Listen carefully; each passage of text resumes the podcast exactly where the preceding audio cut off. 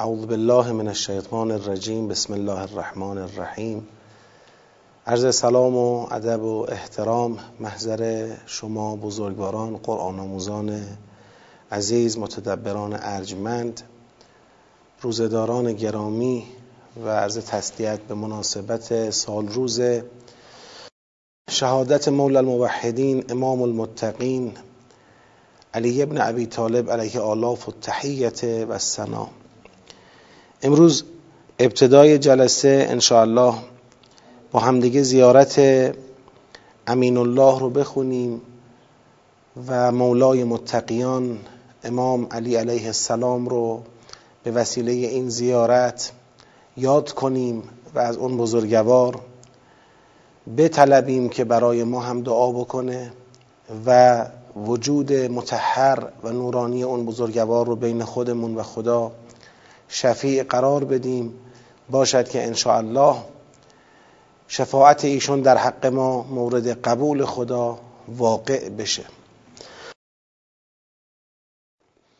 اللهم صل على محمد وآل محمد وعجل فرجهم.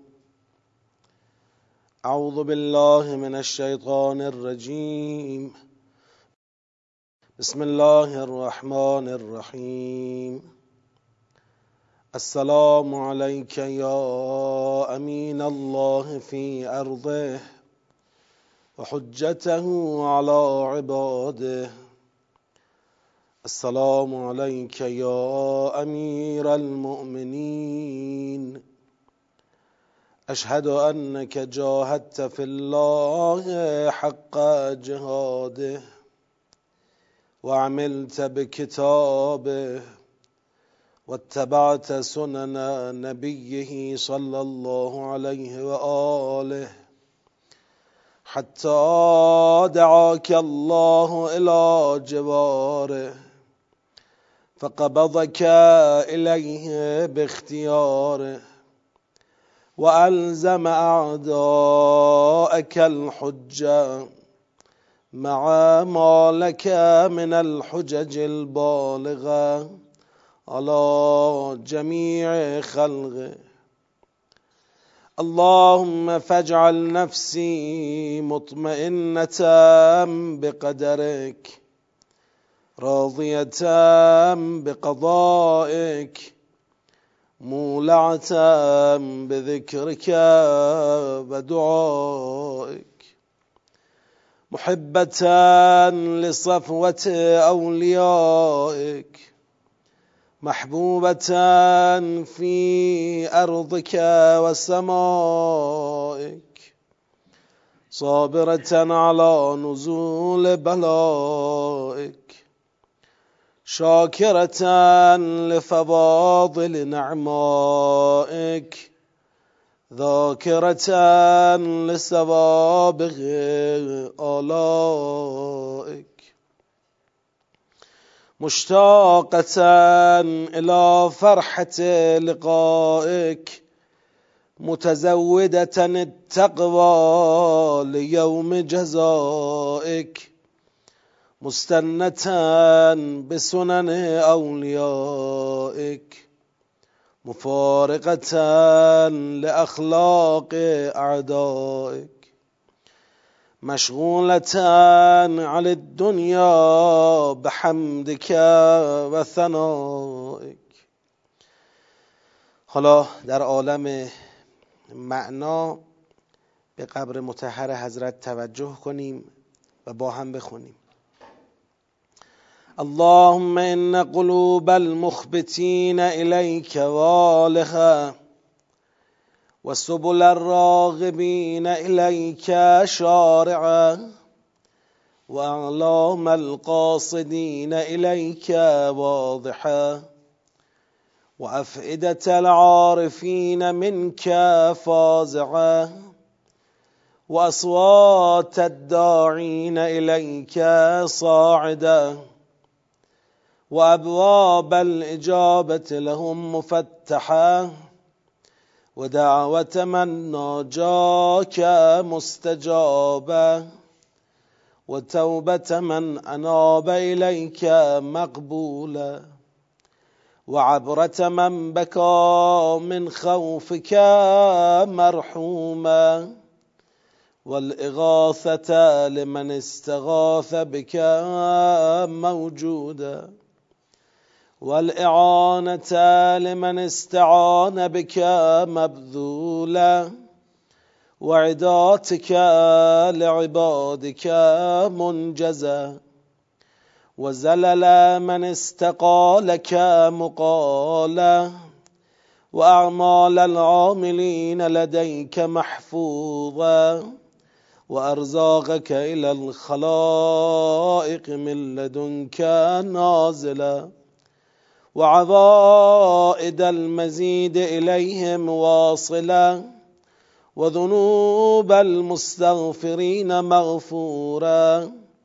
وحوائج خلقك عندك مقضية وجوائز السائلين عندك موفرة وعوائد المزيد متواترة وموائد المستطعمين معدة ومناهل الظماء مترعة اللهم فاستجب دعائي واقبل ثنائي واجمع بيني وبين أوليائي بحق محمد وعلي وفاطمة.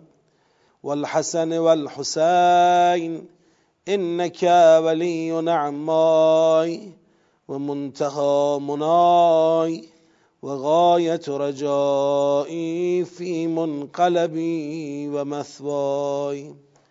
أنت إلهي وسيدي ومولاي اغفر لأوليائنا وكف عنا أعداءنا واشغلهم عن أذانا. وأظهر كلمة الحق واجعلها العليا وأدحض كلمة الباطل واجعلها السفلى. إنك على كل شيء قدير. اللهم صل على محمد آل محمد و عجل فرجا خب تدبر در سوره مبارکه فستات رو با هم ادامه میدیم.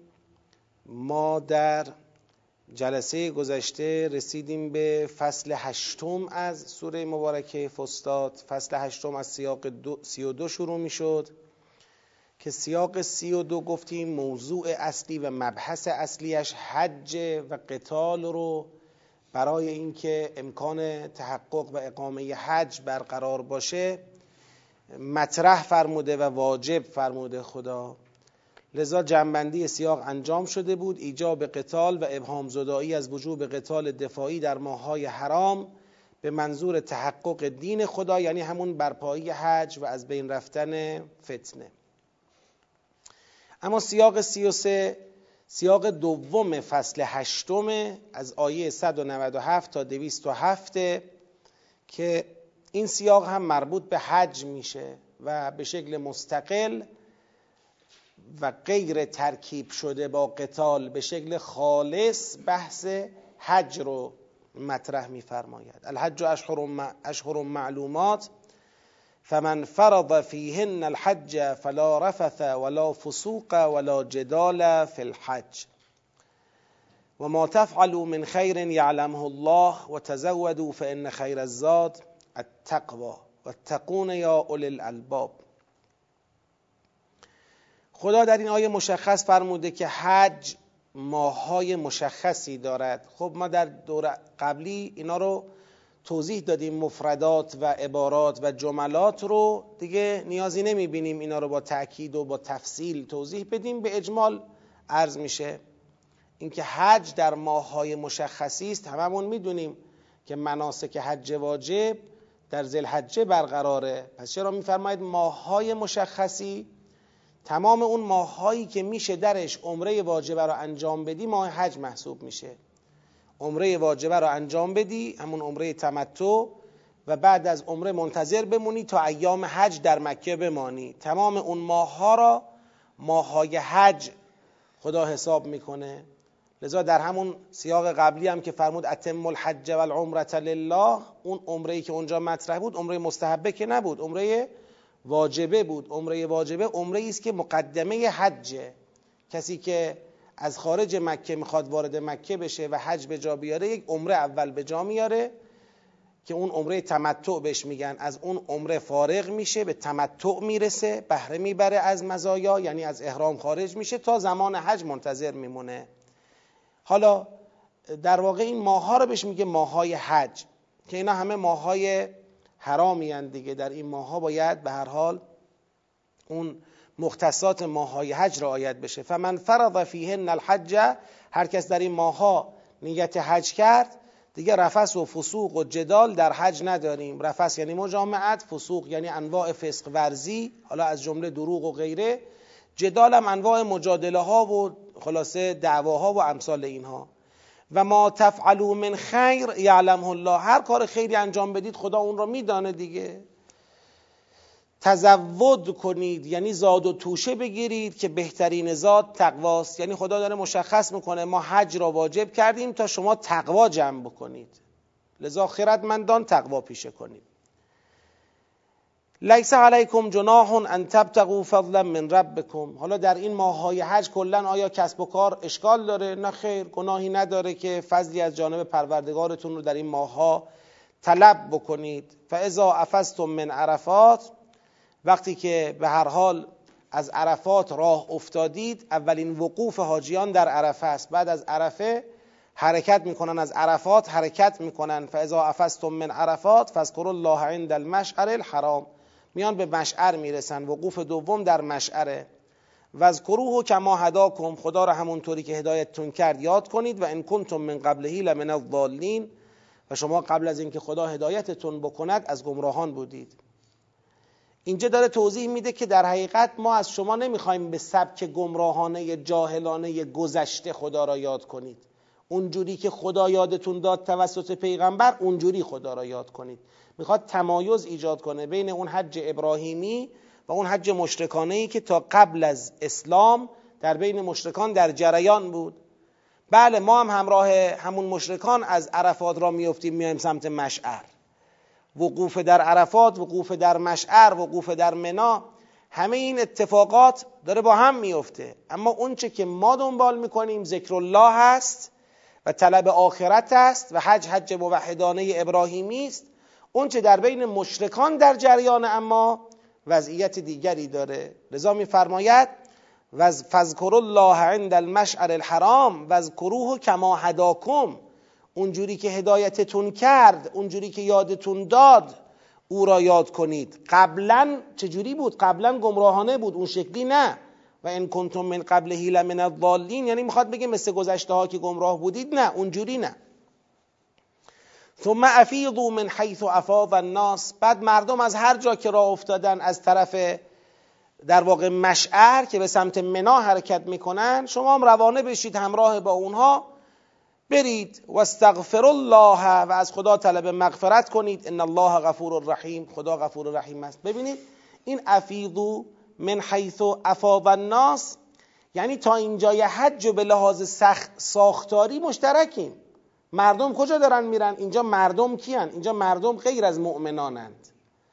یعنی همه کجا دارن میرن؟ شما هم همونجا قراره برید. پس اصل اون ساختاره که یه وقوفی در عرفات داریم بعد میایم مشعر بعد از مشعر میریم به سمت منا ساختار همونه. فقط ما با یه روی کرد داریم این ساختار را دنبال می‌کنیم یا یه اصلاحاتی درش لحاظ شده. و اونها با یه روی کرد دیگری که الان خدا در ادامه به همین مبحث وارد میشه. فاذا قضیتم مناسککم وقتی هم مناسک در منا تمام شد یعنی قربانی رو انجام دادید و بالاخره از مناسک حج خارج شدید فذکر الله که ذکرکم آباءکم او اشد ذکرا. حالا اینجا هم باید خدا را یاد کنید مانند اون طوری که پدرانتون رو یاد می‌کنید یا بالاتر از اون که ما اینا رو باز مفصل توضیح دادیم. گفتیم معلومه که در حج مشرکانه جاری اون روز وقتی که مناسک تمام می شده مفاخرت ها آغاز می شده مفاخرت ها به آبا به اجداد هر کس می آمده خلاصه آقا بله من از قبیله فلانم قبیله ما اینه اینه خدمات ما اینه کارهایی که ما کردیم اینه. به هر حال یک گرد همایی بزرگی بوده بین حجگزاران که تو این گرد همایی بالاخره هر کس آبا و اجداد خود را پیش میکشیده و شناسنامه خود را مطرح می‌کرده و اینا. خب یه بار این هست که خدا بیاد بفرماید که فذکر الله دون ذکرکم آباءکم. یعنی پدر مادرتون رو ذکر نکنید آب و اجداد رو ول کنید خدا را یاد کنید. این یه مدل از اصلاح بود یعنی حذف کامل ذکر آبا و جایگزین سازی ذکر الله به جای اون در پایان حج. که از بیان آیه این بر نمیاد. آیه نمی‌خواد اینو حذف کنه اونو جایگزین کنه. آیه می‌خواد جهت بده به اون ذکر. میگه آقا اولا خدا را یاد کنید که ذکر کم آبا اکم همونطور که پدرانتون رو یاد می‌کنید خدا را هم یاد کنید. او اشد ذکر یعنی و بلکه قویتر خدا را یاد کنید. یعنی داره یک سبقه خدایی به ذکر آبا میده. اگر بناس در پایان حج اجتماعی گرد همایی صورت بگیره و یاد کنید آبائتون را با اون سبقه الهیش خدا را یاد کنید قوی تر از آبا و بالاتر از آبا. که ما اینجا یه اشاره داده بودیم صرفا جهت یادآوری عرض می‌کنم یه اشاره داده بودیم به اینکه کلا در نگاه قرآن بنده حداقل به این جمعندی تا به حال نرسیدم که قرآن کلا می‌خواد نگاه های قومی قبیله ای آبایی اجدادی را جمع کنه. و فقط و فقط یعنی کلا منهای قبیله ها و توایف و آب و اجداد انسان ها رو با هم در تعامل تو متن امت قرار بده. این شکلی نیست واقعا. اتفاقا به نظر می‌رسه اون جامعه و اون تمدنی که مد نظر قرآن هست توش توایف قبائل اقوام هویت دارن شناسنامه دارن حضور دارن معنا دارن مشخصه که هستن با هویت معلوم هم هستن و این بهترین مدل در واقع اداره جامعه انسانیه. اون چیزی که بد بوده و بده اون در واقع برتری طلبی های قومی و نژادی و طایفه‌ای و قبیله است که کسی بخواد به عده و عده و سابقهش به ناحق بر دیگران خود رو چه کنه؟ تحمیل بکنه خود رو از بقیه برتر بدونه. رقابت های قومی قبیله غیر الهی شکل بگیره. این رو اسلام و قرآن باش مخالفن. با اصلش از اساس بنده ندیدم در قرآن مخالفتی. لذا شما نگاه کنید سوره مبارکه حجرات رو. در سوره حجرات قوم مطرحه. اونی که بده تفاخر اقوامه. ایا ایها الناس انا جعلناکم شعوبا و قبائل لتعارفوا. ان اکرمکم عند الله اتقاکم. انا خلقناکم من ذکر و انثى و جعلناکم شعوبا و قبائل لتعارفوا. ان اکرمکم عند الله اتقاکم اون برتری طلبی ها رو کنار بگذارید. این مسخره کردن قوم من قومن رو کنار بگذارید. این بدگویی ها این بدبینی ها اینا رو کنار بگذارید. نه اصل قوم و قبیله را. ببینید قوم و قبیله یه جور خانواده بزرگه. الان چطور مثلا خود خانواده به عنوان یک سلول حیات اجتماعی ضروری دیده میشه؟ الان در جوامع ما هنوز خانواده زنده است. اما تو جوامع غربی خانواده هم از اینی که ما داریم هم چیه به مراتب؟ کمرنگتر و کم هویتتره. یعنی دیگه خانواده همون جاها حریمش نگه داشته نشده. کلا انسانها را به آهاد دارن بدل می‌کنن. خانواده را هم بیمعنا دارن می‌کنن. در حالی که الان ما خانواده رو چقدر براش هویت قائلیم؟ چرا؟ چون انسان در بستر خانواده تربیت میشه هویت پیدا می‌کنه. به اصل و نسب خانوادگی خودش نگاه می‌کنه تربیت میشه جهت پیدا می‌کنه. حالا طایفه هم همچنین. آقا یه ظرفیتی است طایفه یه ظرفیتی است قبیله یه ظرفیتی است قوم. آقا بنده مثلا از خانواده حاج آقا فلانی هستم از طایفه فلانی ها قبیله فلان قوم فلان. این یک شناسنامه اصل و نسب و ریشه در انسانه. این ایرادی نداره. ما باید اینو بتونیم در واقع به چارچوب درست خودش یعنی همون ماهیت الهی خودش نزدیک بکنیم. نه که آدما گم بشن. معلوم نشه این از کجاست اون از کجاست اون از کجاست. لتعارفو از بین رفته. امروز تو جامعه ما تضعیف شده. بله؟ بله قوم و قبیله اضافه بشه. مال کجایی؟ مال کی هستی؟ از کجا آمدی؟ بله آقا من از فلان قومم. تو فلان قوم ده تا قبیله هست من فلان قبیلم. تو این قبیله پنج تا طایفه هست من فلان طایفه این خود این که انسان می‌دونه از کجاست این خطش مشخص میشه. اون وقت الان شما نگاه بکنید. من یه نمونهش رو می‌خوام مثال عرض بکنم. حالا در زمان خود پیغمبر اکرم صلی الله علیه و آله و سلم یا ائمه هدا علیهم السلام شما نگاه کنید. مثلا علی علیه السلام می‌خواد همسر اختیار بکنه بعد از حضرت زهرا سلام الله علیها به عقیل میگه برو برای من یه همسری پیدا بکن که فرزندان شجاعی از او خدا به من عطا بکنه. من دنبال فرزندان شجاعی هستم حالا با هدفی که حضرت داشت برای فردای آشورا. و عقیل خب نسب شناس خوبیه. میره سراغ قبیله های مشخصی. من از کجا باید برم مثلا همسر اختیار کنم که فرزندان شجاعی خدا به من بده؟ طایفه فلان قبیله فلان. اینا مثلا اون عنصر شجاعت تو اینا هست. تو فلان طایفه عنصر سخاوت پررنگه. تو فلان طایفه عنصر تدبیر و حکمت پررنگه. خب آقا اینا همه رو حساب کتابه دیگه. چرا اینا رو گم کنیم؟ چرا تو هم قاطی بشه؟ چرا نفهمیم چی به چی شد؟ این که هنری نیست. ما حذف کنیم اینا رو به کل. یا مثلا شما نگاه کنید در همین امروز خودمون. الان اربعینی که ما میریم و خیلی خوشحالیم که عجب بابا اربعین چه خبره؟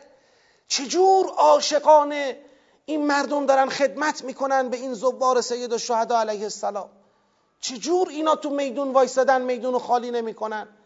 آقا شما برید نگاه بکنید بافت اجتماعی عراق رو برید ببینید.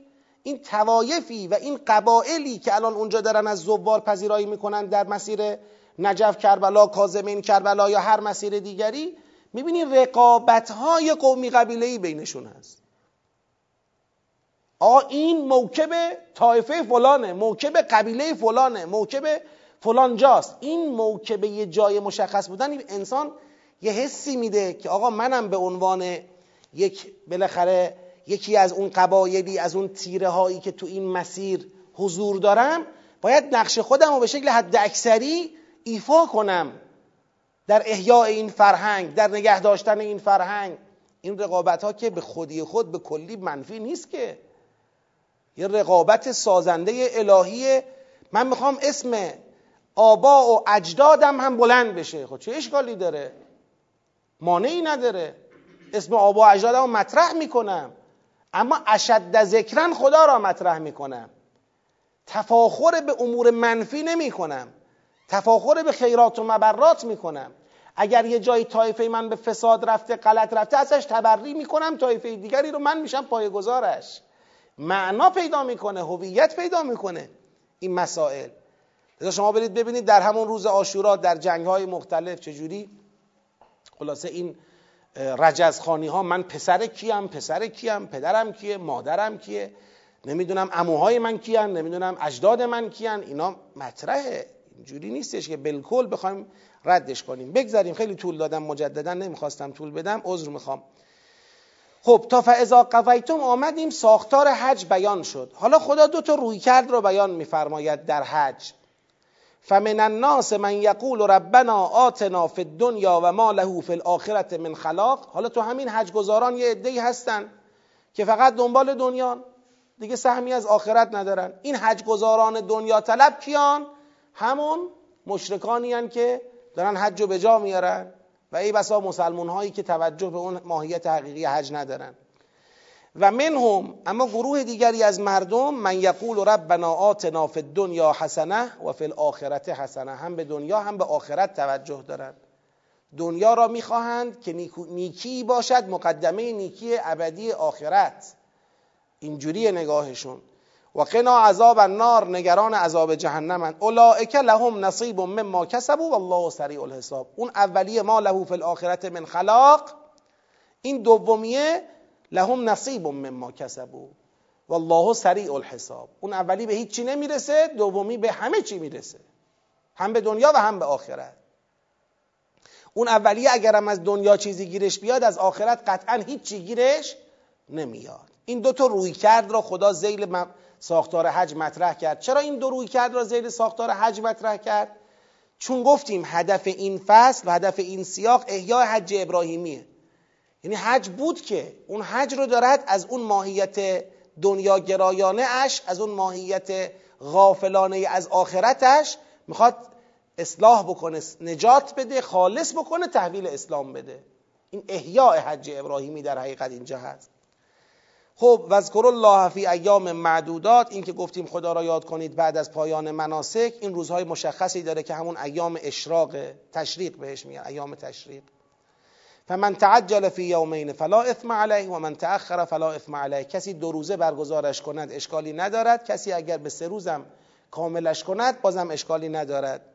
لمن اتقا برای هر کس که تقوا پیشه کند. و تقوا الله و اعلموا انکم الیه تحشرون. کل ایام تشریق سه روزه انسان می‌تونه در ظهر روز دوم تمامش کنه. اگر از ظهر روز دوم عبور کرد دیگه باید تا غروب روز سوم بیسته. به این میگن ایام تشریق. حتما بعد از پایان مناسک این روزهای یاد کردن خدا در خود مکه است. همون گرد همایی اسلامیه. همون گرد همایی عظیم اسلامیه که درش خدا باید محور اصلی باشه و تازه اینجا اقوام توایف گروه ها ملت ها با هم آشنا بشن با هم دیگه رایزنی کنن مذاکره کنن از داشته های یکدیگر مطلع بشن از خدمات مطلع بشن. این گرد همایی عظیم رقم بخوره. و من الناس خب حالا اون و من الناسی که اونجا بیان فرمود گفت دوتا من الناس داشت. یکی من یقول ربنا آتنا فی دنیا یکی هم من یقول ربنا آتنا فی دنیا حسنه و فی الاخرت حسنه. این دوتا من الناس یه بار دیگه به یه بیان دیگه در اینجا مطرح میشه. اون چیه؟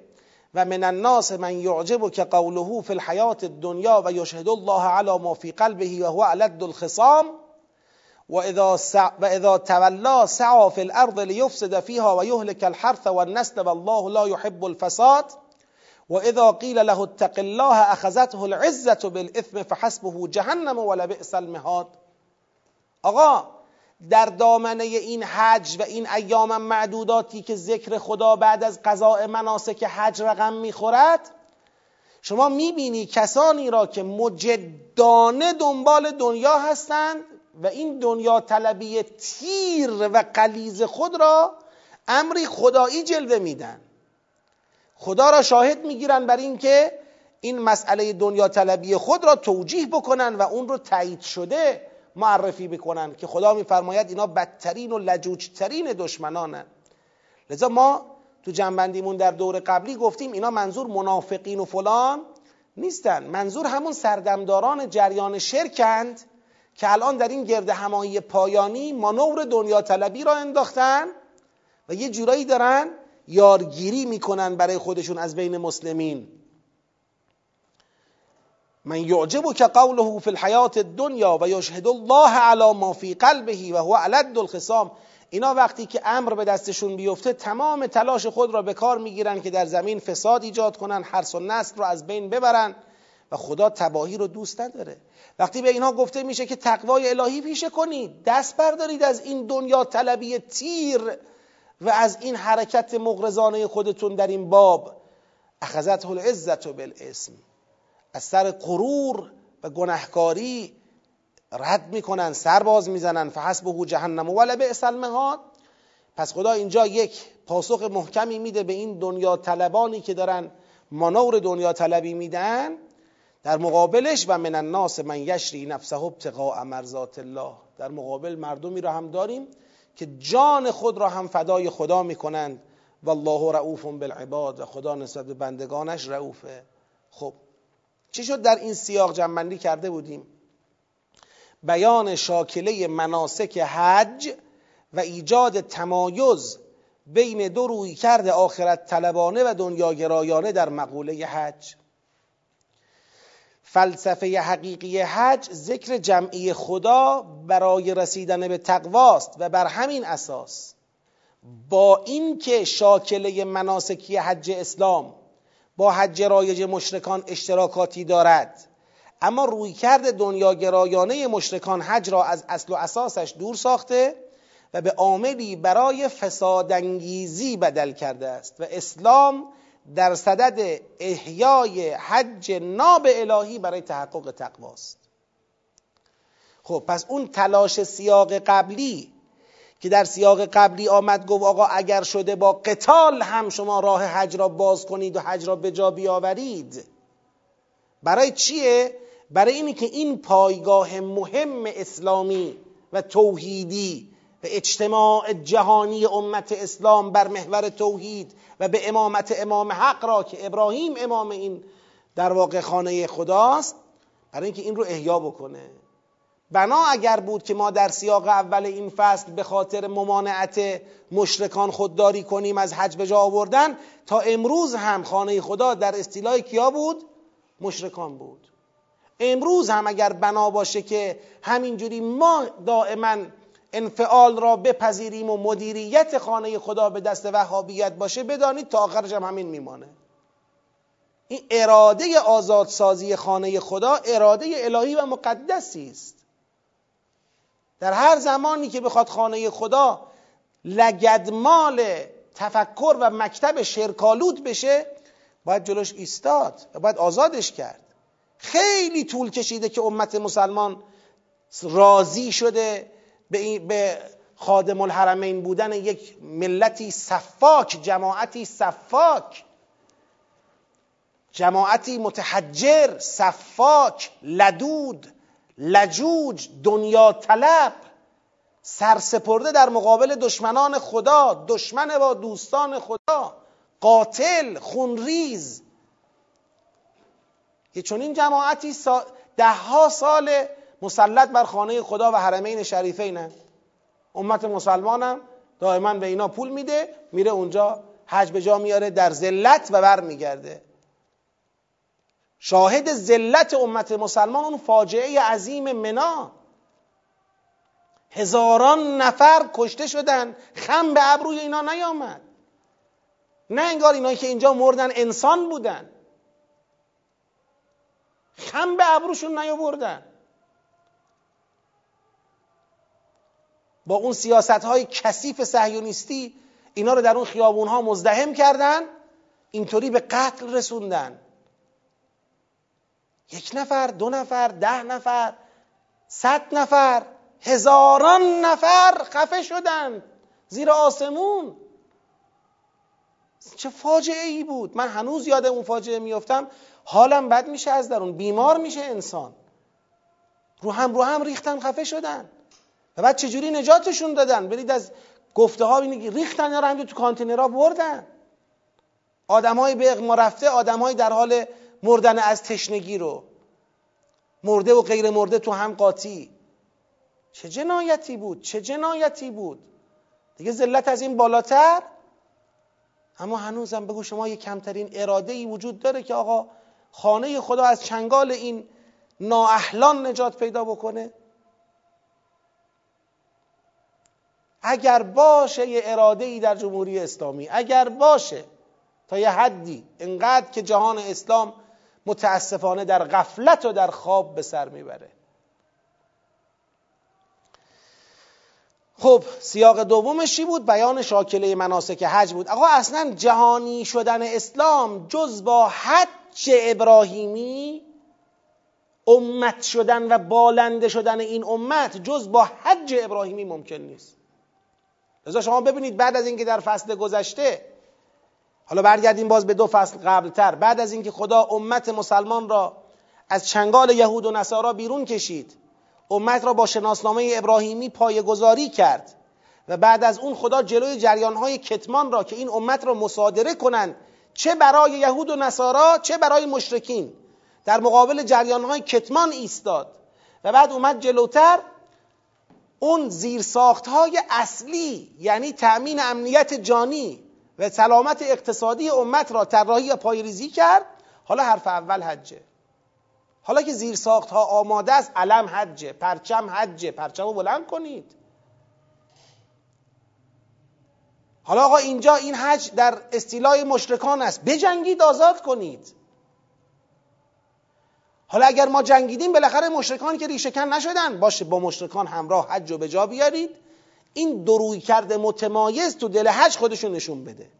این تعارض حج دنیا گرایانه مشرکانه با حج آخرت طلبانه ابراهیمی خودشو نشون بده. این تعارضی که اینجا خودش رو نشون داد میشه مقدمه بحثای بعدی که سوره می‌خواد واردش بشه مثل بحث قتال.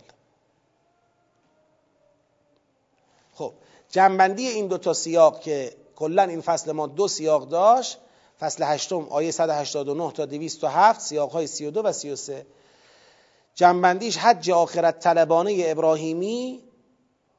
می‌تونیم بگیم احیای حج آخرت طلبانه ابراهیمی و امر به قتال در راستای تحقق آن. مسئله اصلی این فصل پایریزی و طراحی یا احیاء اقامه حج ابراهیمی علیه السلام هست. خب از این فصل خارج شدیم. از سیاق چهار با یا ایها الذین سیاق سی و چهار با عبارت یا ایها الذین آمنود خلوف سلم کافه وارد فاز جدیدی میشیم. این فاز جدید اولا خوب دقت بکنید. من یه توضیحاتی باید بهتون بدم که از اینجا به بعد و با دقت ویژه باید گوش بدید تو بحث تشخیص ساختار فصول. چون یه مقدار فصل بندی از اینجا به بعد ماهیتش با گذشته ما یکم فرق داره. ببینید این سیاق یا ایها الذین آمنوا ادخلوا فی السلم کافه فان زللتم و امثال اینا. از یک طرف به همون بحث حج می‌خوره. ما در دور قبلی هم که توضیح می‌دادیم این زللتم را ناشی از همون رقابت دنیا گرایان با خدا گرایان تو متن حج دانستیم و درست هم هست. اما بیش از اینکه مؤخره بحث حج باشد مقدمه بحث قتال است. یعنی این مبحث آی مؤمنین مراقب باشید نلغزید مراقب باشید. این جماعت الذین کفرو که حیات دنیا برای اونها زینت داده شده شما را مسخره می‌کنند. مراقب باشید اینا بر شما غلبه نکنند. و اینکه خدا نبیین را فرستاد مبشرین و منذرین تا این اختلاف ها را از بین ببرن. حالا سر خود نبیین اختلاف شده و اینکه نمیشه همینجوری بهش رفت. باید این سختی ها را تحمل کرد باید مقاومت کرد. این مباحث خب اینا میاد در این سیاق وقتی تمام شد سیاق بعدی. لطفا با من همراهی کنید. می‌خوایم یه سیری بریم و دوباره برگردیم. سیاق بعدی ما شد چی؟ شد کتب علیکم القتال. یعنی می‌خوام بگم این مبحث سیاق سی و چهار سیاق سی و چهار که مقاوم سازی مؤمنان بود جلوگیری از لغزش مؤمنان در فضای تلاش کافران دنیاگرا برای ایجاد تزلزل تو جامعه ایمانی بود. این سیاق مقدمه ای بود که خدا بگه کتب علیکم القتال. لذا کتب علیکم القتال دو مرتبه یا ایها الذین آمنو ندارد.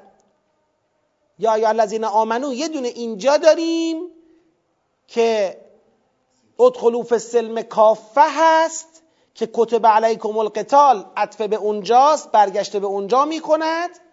یه دونم یا ایها الذین آمنو بعدا داریم که مقدمه انفاق. یعنی یک یا ایها الذین آمنوی قتالی داریم و یک یا ایها الذین آمنوی انفاقی داریم. حالا بعدا بهش می‌رسیم. خب خوب دقت بفرمایید. پس این سیاق ادخلو السلم کافه همه بیاید تحت سلم باشید و نذارید کفار بر شما غلبه کنند. این سیاق می شود مقدمه کتب علیکم القتال. این کتب علیکم القتال سیاقش کجا تمام شد؟ تو آیه 221 تمام میشه. حالا من بعدا توضیحاتشو میدم دو مرتبه. تو 221 کتب علیکم القتال سیاقش تمام شد. عنوان سیاق شد چی؟ واجب کردن قتال بر مؤمنان و ملتزم ساختن آنان به امر قتال. پس مقاوم سازی مؤمنان اولا ایجاب قتال بر مؤمنان بگید ثانیا. از اینجا به بعد با یه شیبی که تو آخر بحث این سیاق ما داشتیم که یسالونک عن الخمر و المیسر و یسالونک عن الیتاما و یسالونک بله مازا ینفقون و عن الیتاما و این بحثایی که داشتیم یه سیر یسالونک شروع شده بود که از اول سیاق سی و شش رسما وارد بحث های مربوط به حقوق زنان میشه. با همون دست فرمون یسالونکه های آخر سیاق سی و پنج که سیاق قتال بود با همون دست فرمون میاد تو سیاق سی و شش و دیگه بحث از حقوق زنان آغاز میشه. سیاق سی و شش حقوق زنان بحث محیطه سیاق سی و هفت حقوق زنان بحث ایلاء سیاق سی و هشت حقوق زنان بحث احکام طلاق رجعیه. سیاق سی و نه حقوق زنان احکام عده زنانی که همسرشان فوت کنده سیاق چهل حقوق زنان احکام تمتیع و مهریه و وسیعت مال. بعد سیاق چهل و یک علم تر الی الذین خرجوا من دیارهم و هم الوف باز قتاله و قاتلو فی سبیل الله. و جالبه که سیاق چهل و یک نه یا ایها الذین آمنو داره نه کتبه داره هیچی نداره. یعنی با چی شروع میشه؟ با علم تره استشهادی شروع میشه. یعنی علم تره که شما در سیاق چهل و یک می‌بینی علم تره الذین خرجوا من دیارهم و هم الوف و فلان که می‌رسه به قاتلو فی سبیل الله بعد می‌رسه به بالاخره بله جریان تالوت و جالوت و غیره تا هم به ازد الله تا برسه به تلک الرسل فضلنا بعضهم علی بعض. بعث الله النبیین مبشرین و منذرین تو سیاق اول این فصل. خب دقت فرمودید. این سیاق که ترغیب به قتال پایان بخش فصل ماست. همه دقتی بکنن. من یه تصویری از فصل بندی پیش رومون ارائه بدم. خب حالا اینکه تبیین و توضیحش توی جلسات بعدی انجام بشه. ما در سیاق بله در سیاق در سیاق سی و چهار سی و سه.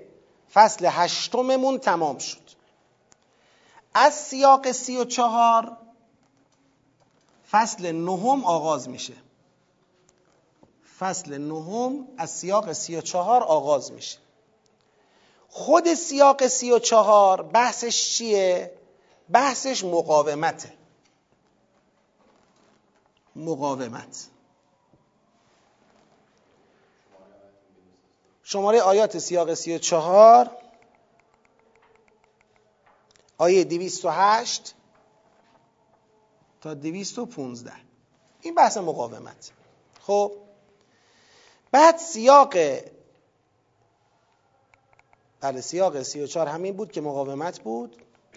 بعد سیاق سی و پنج رو داریم که بحثش قتاله. این بحث سیاق سی و چهار با یا ایها الذین آمنو شروع شده. یا ایها الذین آمنو. خب؟ این با یا ایها الذین آمنو آغاز شده. دقت بکنید این رو. مؤمنان مقاومت کنید مؤمنان قتال کنید. دیگه سر بحث سی و چهار سیاق سی و پنج که آیه دیویست و شونزده تا دیویست و بیست و یکه. خب؟ تو این مجموعه دیگه دو مرتبه یا ایها الذین آمنو تکرار نمیشه. چون بحث قتال عطف به بحث مقاومته. در پایان سیاق سی و پنج یه سری بحثایی رو خدا مطرح کرد که ما اون موقع ذکر کردیم گفتیم اینا برای تثبیت فرهنگ قتال مطرح شد.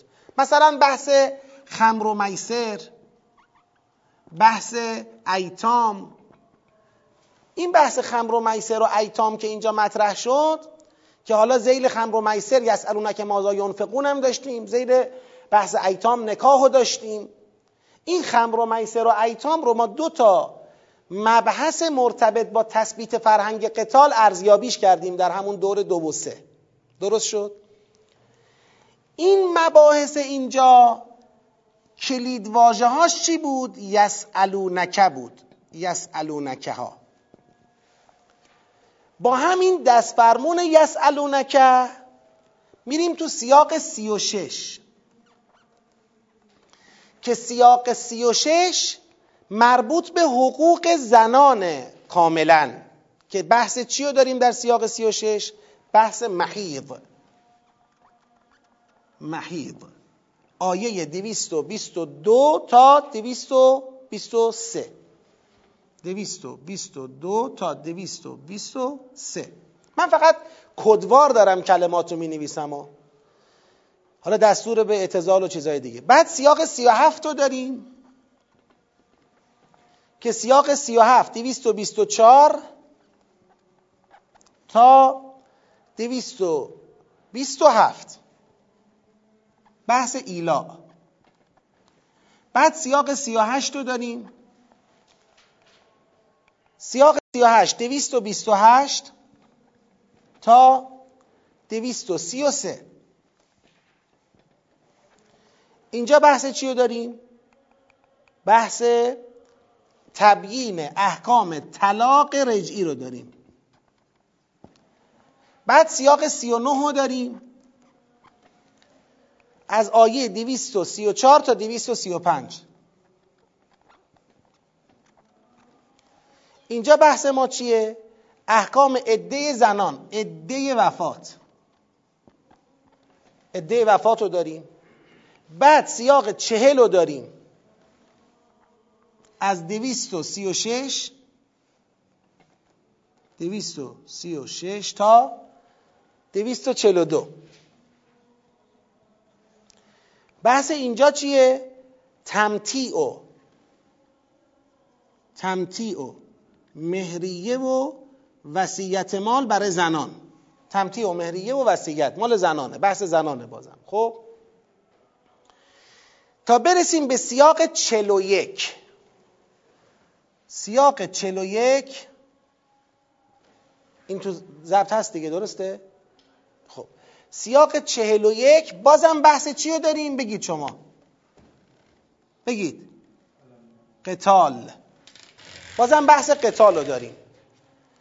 صرف اینکه این قتاله و این قتاله باعث نمیشه من بگم پس همه اینا با هم بشن یه فصل. نه من می‌تونستم بگم تا اینجا یه فصل کل این یه فصل بحث زنان یه فصل و این سیاق چلو یکم به تنهایی یه فصل. این مشکلی نداشت. چی باعث میشه که من می‌خوام ادعا کنم؟ این قسمت در واقع یک فصل میانیه. فصل میانی. شما بهش بگو معترضه. یه فصل تو دل فصله. چی باعث میشه من این حرف رو بزنم؟ خوب دقت کنید. ساختار سوره رو اینجا اگر خوب درک بکنیم میفتیم جلو. اینجا یه دونه یا ایها الذین آمنو داریم. که دیگه نه اینجا داریم نه اینجا نه اینجا نه اینجا نه اینجا نه اینجا و نه حتی بگید اینجا. دو مرتبه در سیاق چهل و دوی ما که سیاق چهل و دوی ما بحث 254 تا 274 رسما بحث چیه؟ بحث انفاقه. در اینجا بله یه دونه یا ایها الذین آمنو داریم دو مرتبه. یا ایها الذین آمنو داریم که اینجا بحث انفاق رو پیش می‌کشه.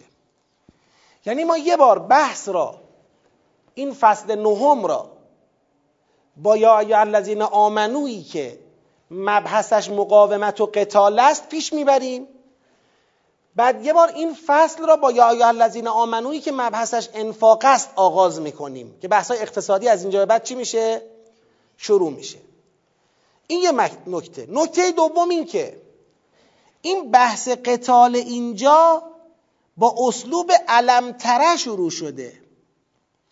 علم تره الى خرجوا من دیارهم و هم الوف حضر الموت.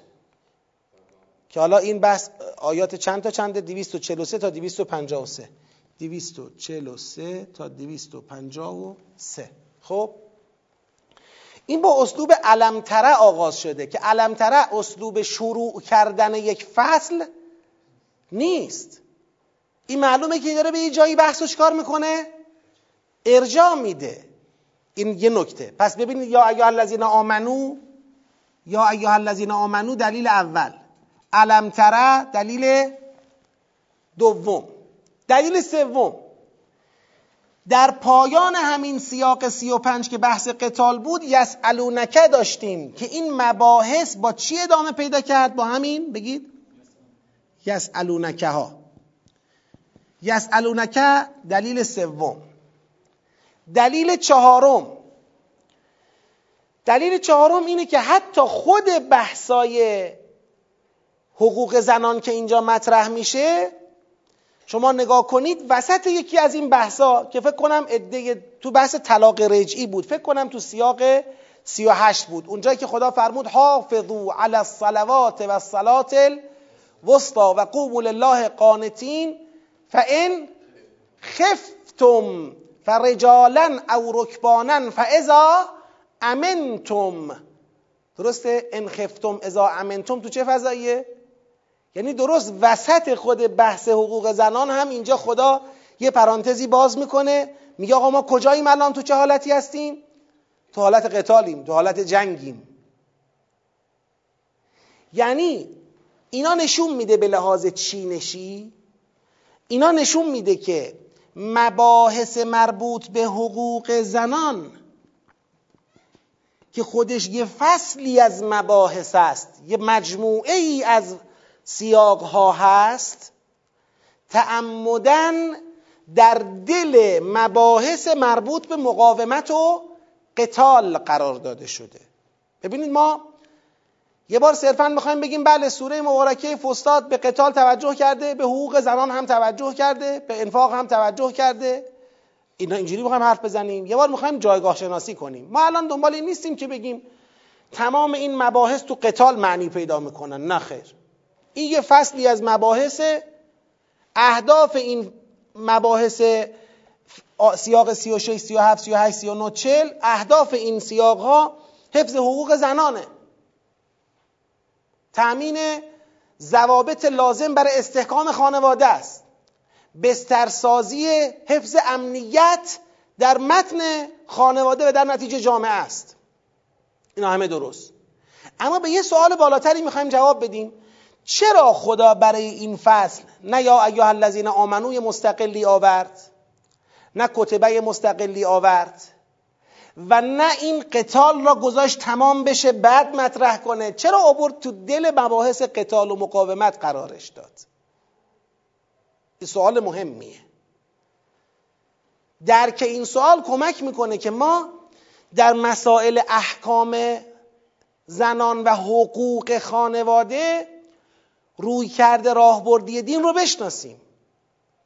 رو چه حسابی اسلام یا قرآن یا دین می‌خواهد که خانواده امن باشد؟ رو چه حسابی می‌خواد حقوق زنان حفظ بشه؟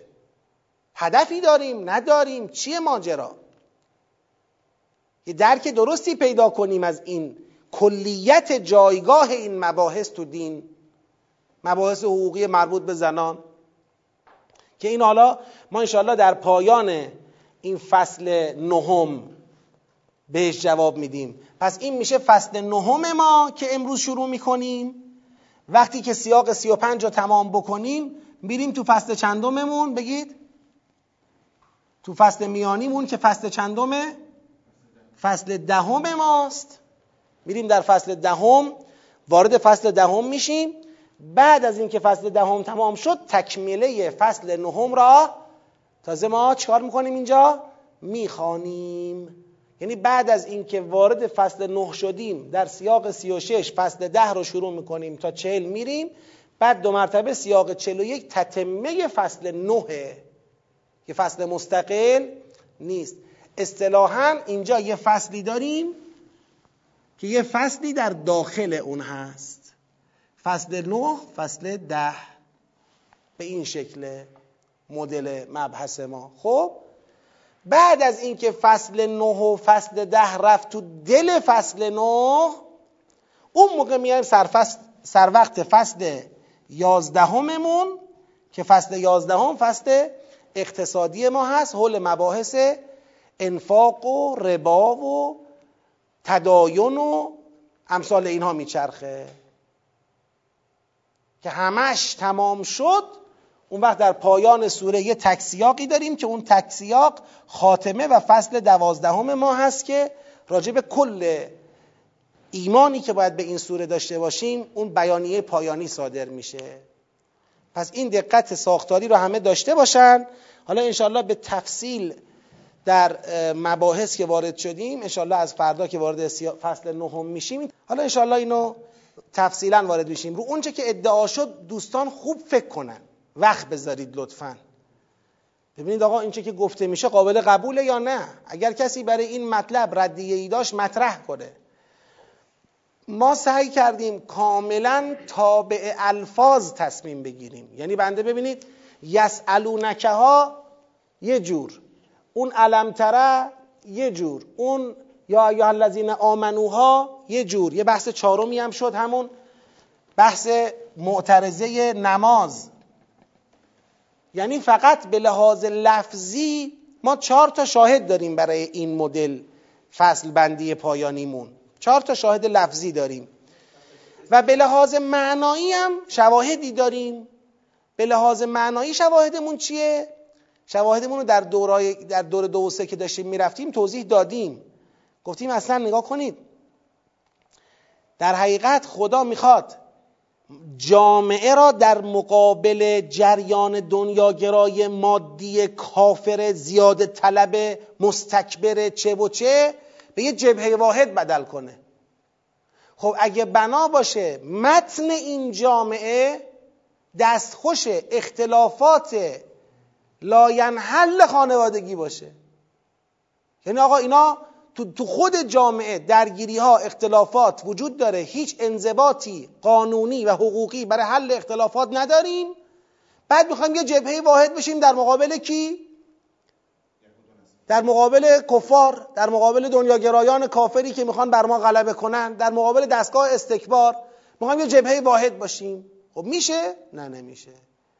یعنی اون انضباط داخلی خانوادگی ما بستری است تا اون جبهه قتال ما در مقابل دستگاه استکبار خوب و محکم شکل بگیره. این یکی از فلسفه هاست. یکی از فایده هاست. نه تمامش. آره تا انشالله به حول قوه الهی بتونیم اینا رو بیشتر تدبر کنیم و تعمل کنیم و نتیجه گیری کنیم. انشالله از فردا سیاق سی و چهارم رو که سرآغاز فصل نهمه با همدیگه واردش میشیم و بحثای جنبندیش رو آغاز می‌کنیم.